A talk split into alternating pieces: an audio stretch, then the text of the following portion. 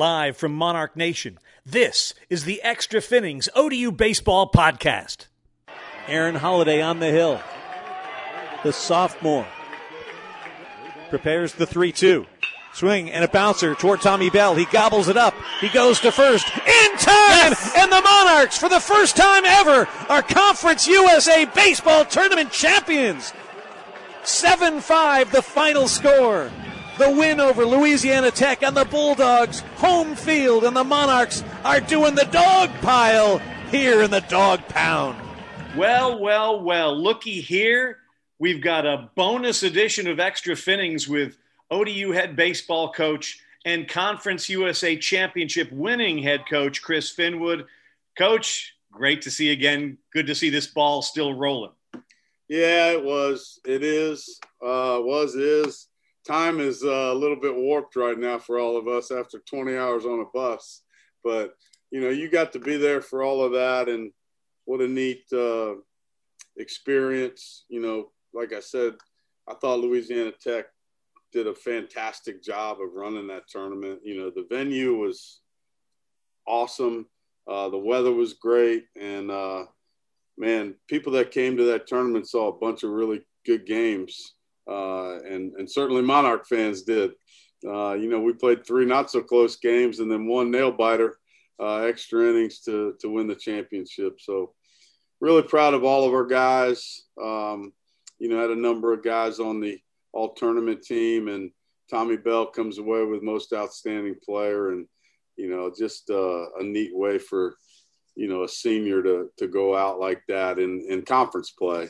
And uh, another senior, Kyle Battle, hits the you know go ahead home run there in the top of the tenth, uh, and and silences the crowd. Uh, just storybook stuff that game. I mean, people were talking about this was hey something cool happened. I, I don't know how many times I've heard hey, some this this was cool that happened on that day. This was cool that happened on that day. We had so many of them. I mean, you could write a freaking memoir about it. It was just them one after another, you know. We're we're going to be bouncing around on this edition of Extra Finnings, the look inside the ODU baseball team. But let me start here.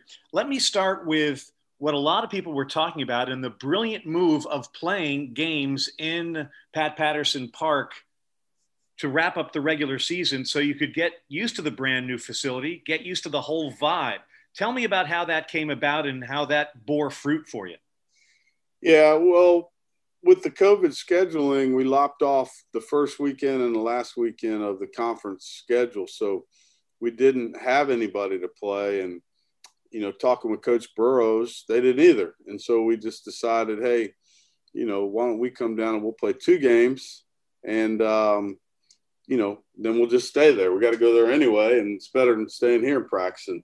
You know, it's two get. We didn't play them during the regular season. It's two really good RPI games. Get used to the field, all the things that you think might be good about it. Uh, at that point, neither one of us had played a game, so we didn't know if we were going to be any good or not.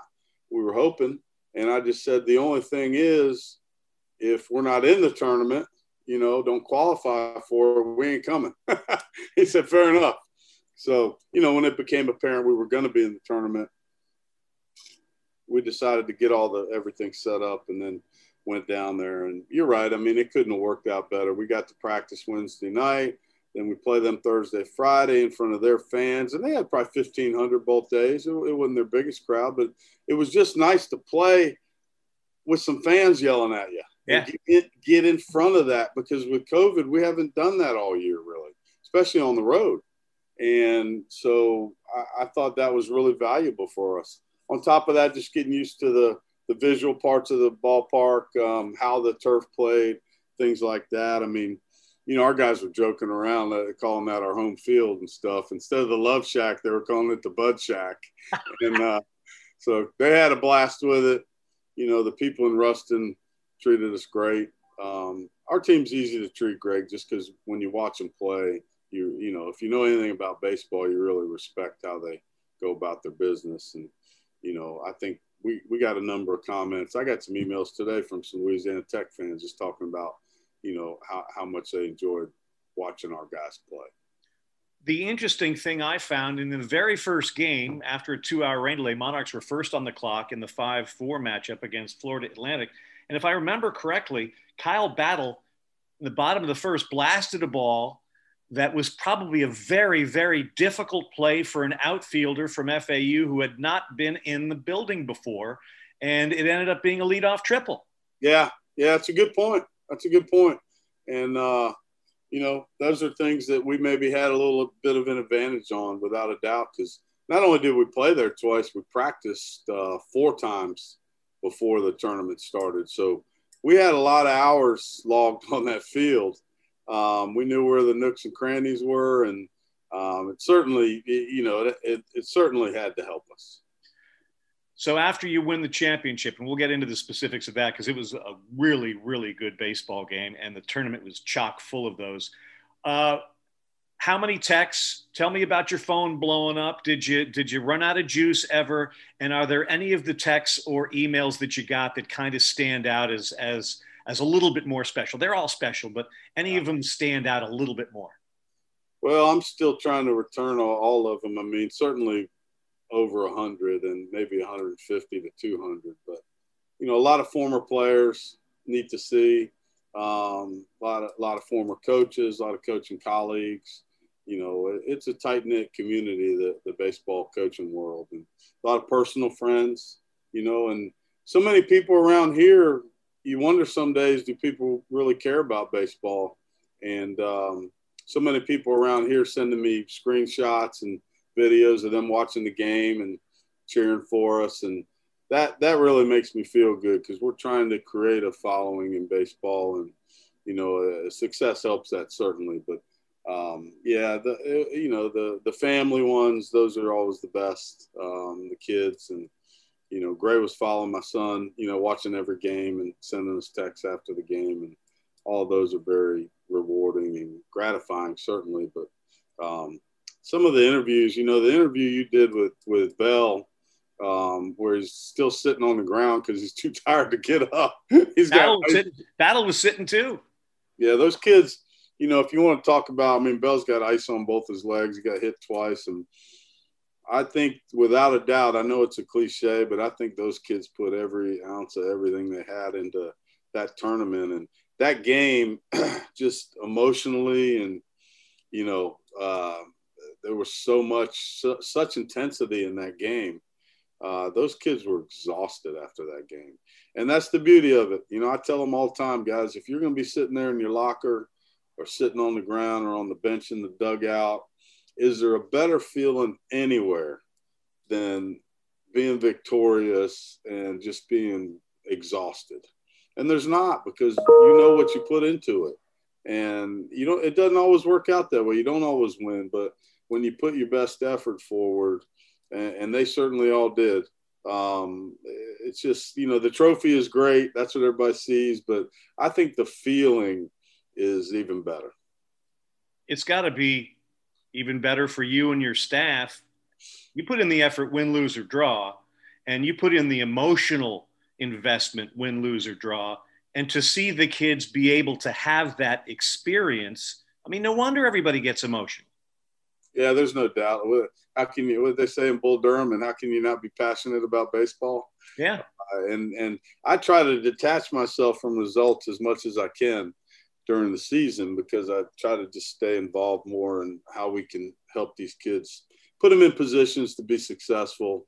Um, you got to get your emotions out of that a lot of days and not worry about how are we going to win or, or those type of things. But you know, when you're in the when you're in the bottom of the tenth and there's a runner on first and two outs and their best hitters up, um, I ain't gonna lie, man. You're into it and you're you're you're on edge. You know, I think everybody was, and I love the one video they showed. Um, you know, three two, two outs, one run first, bottom of the tenth, um, and and it panned to me in the dugout, and then it panned to Lane and coaching third over there, and I think Bobby Valentine said uh, something about you know, uh, how, ain't this fun, Skipper?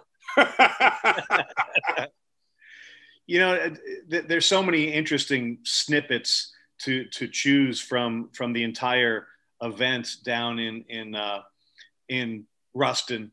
But let's first start with just the atmosphere there. Ha- they have. They're knowledgeable baseball fans. Yeah, they want to win, and yeah, they get uh, get up and down like any fan, but they were really plugged in. The fact that the Bulldogs won all their games in walk off fashion probably didn't hurt, but they knew when it's 5 3 Monarchs that the game wasn't over. Yeah, without a doubt. And that's where the home field helps you. And that's what's so impressive about our kids is they didn't fold. You know, they had a lot of chances to. And I think some of it had to do with playing them twice already. We were down in both of those games, I think, going into the seventh inning and, and ended up winning them both. And so we've been in close games with them already. It wasn't quite in front of that crowd and it wasn't for the Conference USA tournament championship, but we'd still been in them.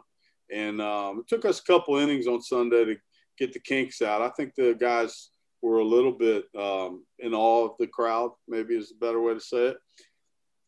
But then I heard them, you know, the banner started back up and they were just playing ball after that.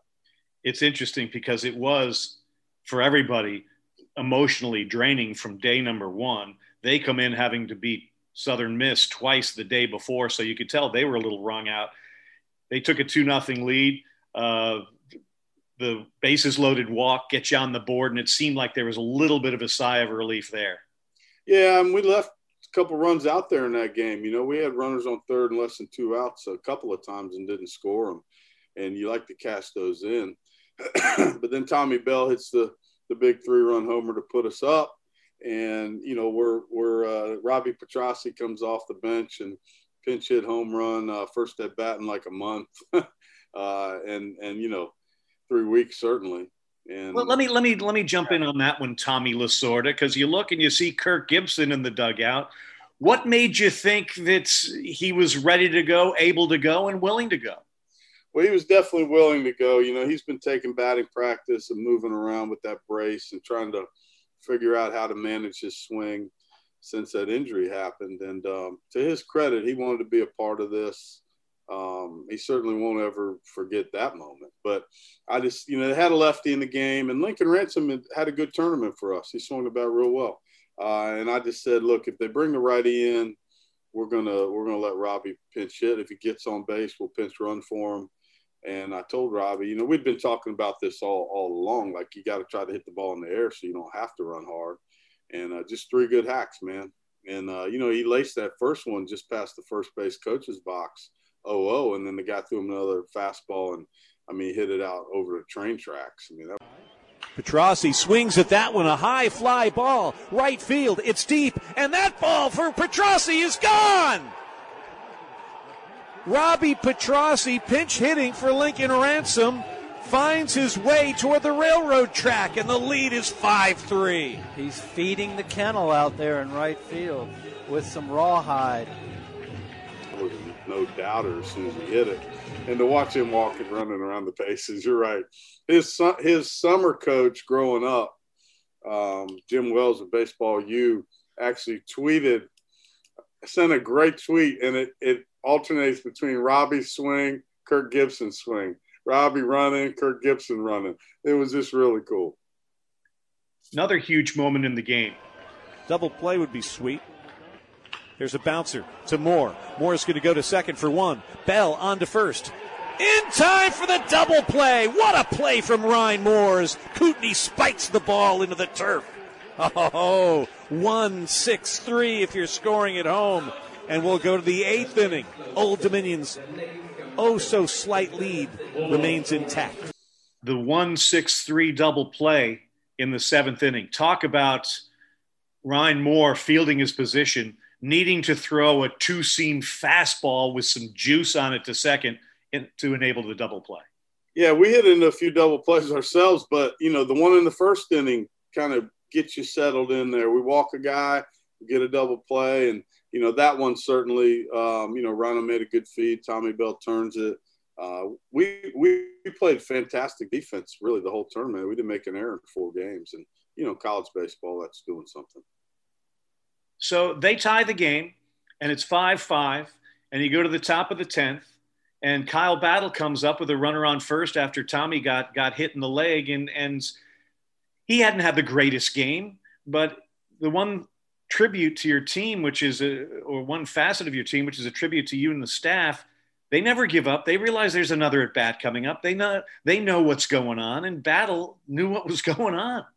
Yeah, and he hit a ball really hard his at bat before that. You know, Wheeler, um, I think, was on second base after after Petrossi hit the home run. He was on second with no outs. He hit that ball off the wall that they reviewed, and then Kyle, that, that kid caught that ball two steps from the wall in right center um, to move him over. But the the other interesting part of that is they brought in their their guy Fincher, who's been their you know their top starter all year. So they were all everybody was all in. Um, we've used more. They brought Fincher in. Gregory wasn't going to be available for us that game, um, and and so you know he, uh, he he gets an out, then he hits Bell, then he gets another out. So we got runners on you know runner on first base and two outs, and here's Battle. The 1 1. Swing and a smash toward deep center field. That's going, and that is going, and that is gone! Kyle Battle, two run home run in the top of the 10th inning, and the Monarchs take a 7 5 lead. That's what I'm talking about. I love that. Man, that was a no doubter. As soon as he hit it, everybody knew it was gone. He got all of it. And I asked him, he said, Oh, yeah, I didn't miss that one. you told me when he came around second base, the look on his face, you'll never forget. No, we've had a number of those moments this year. You know, the the uh, the walk off he hit in the uh, in the bottom of the ninth to beat um, to beat Northeastern was really special, I thought, and uh, you know that just a neat neat story with him, and then to see his Kyle is a, about as unemotional a young man as you're ever going to get. He is as flatlined a dude, and I think that helps our team play that way a little bit. We play with emotion, but we don't play emotionally. And to see him coming around second, and then to look, watch him as he sees his teammates at the plate. I mean, he just let out a just genuine ah, you know, that kind of thing. It was, it was, it was awesome. It was awesome to be a part of that. So the Monarchs go four and zero oh in the conference tournament. They win their first ever Conference USA Tournament championship, automatic qualifier to the NCAAs. You're going to Columbia as a one seed. You'll take on Jacksonville on Friday. Till Saturday, it'll be either Virginia or South Carolina, and who knows what happens from there. Uh, talk about watching the the selection show or, or getting that information and how you process it. Yeah, it was the. I actually had a friend call me earlier and tell me, you know, once we saw the regional sites, we had an idea because we knew we were going to be a one seed more than likely at that point. And um, we figured we were going to South Carolina because they were hosting.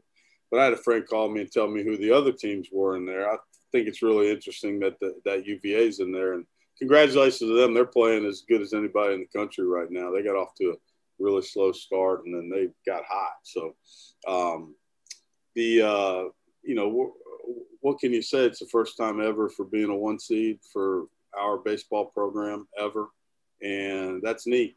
Uh, that's unprecedented. And, you know, we're excited to go down there at, as the one seed. It's unusual to have to do it on the road, but that's where we're at. And so our guys don't mind playing on the road. I think we were 19 and six or 20 and six on the road this year. So we had, uh, you know, they got tournament games listed as neutral, but they're certainly not. And because uh, they're not home. But, you know, that's um, we're just excited to be still playing, watching the show the guys, it was the most ODU baseball way to watch it ever. We're on in the middle of an 18 hour bus ride home, and the guys are.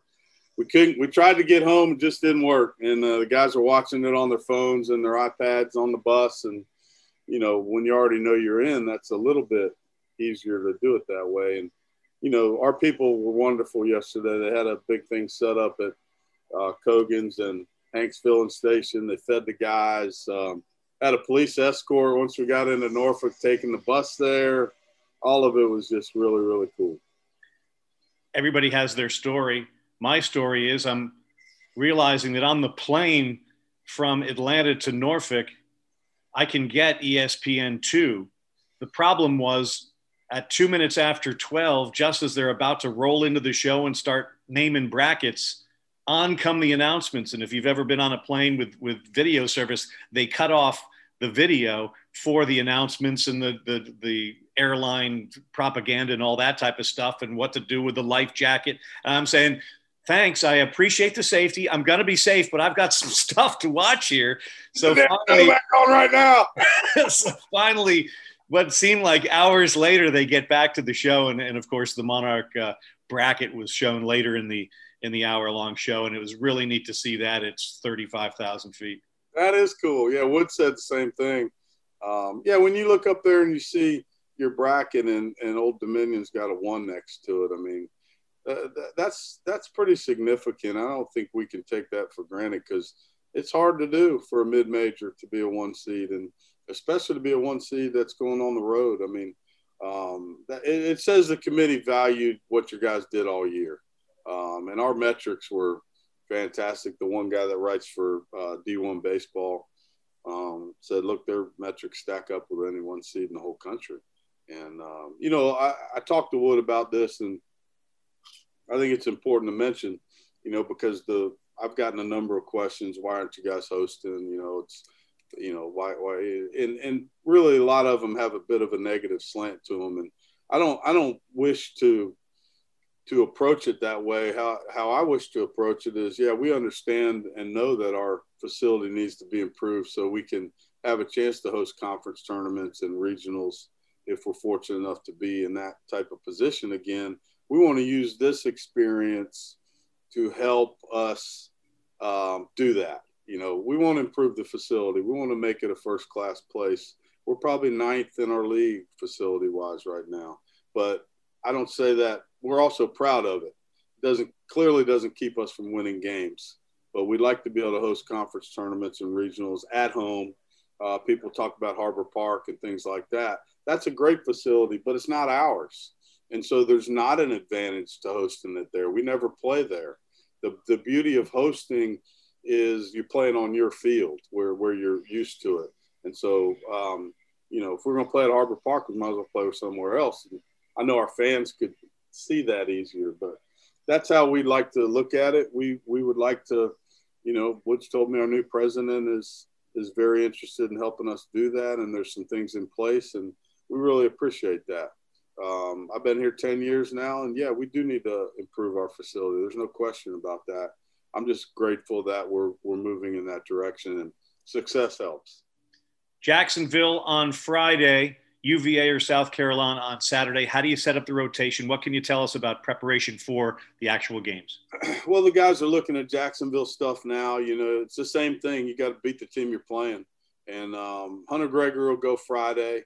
You know, once we brought in Ryan Moore on Sunday, that kind of flipped their rotation from the conference tournament. Uh, Hunter will be on plenty of rest. And um, both those kids been really good for us. Hunter's been fantastic here lately you know, what did he retire 14 or 15 in a row at one point in that game against uh, Middle? 14, so, yeah. Yeah, he's good, and it'll be a good showcase for him. Be a lot of scouts there, and he'll be he'll be excited and ready to go. Coach, congratulations. Well done. Enjoy the ride. I'm sure you're going to do just that. You'll get sleep uh, in a few weeks. Yeah, uh, in the meanwhile, uh, safe travels down to Columbia. We'll see you down there, and let's keep rocking and rolling. All right. Thanks, ball game. Thank you. That is Chris Finwood, head baseball coach at Old Dominion University for the first time ever, Conference USA Tournament champions, for the first time ever, a one seed. And they'll go down to Columbia, South Carolina to take on the Dolphins from Jacksonville Friday night at 7 o'clock. Check it out on ESPN3 or check out the audio on uh, Money Talk 1310 and 100.9 FM in Hampton Roads. For the coach, Chris Finwood, I'm Ted Alexander. Let's go, Monarchs. Let's make some more history.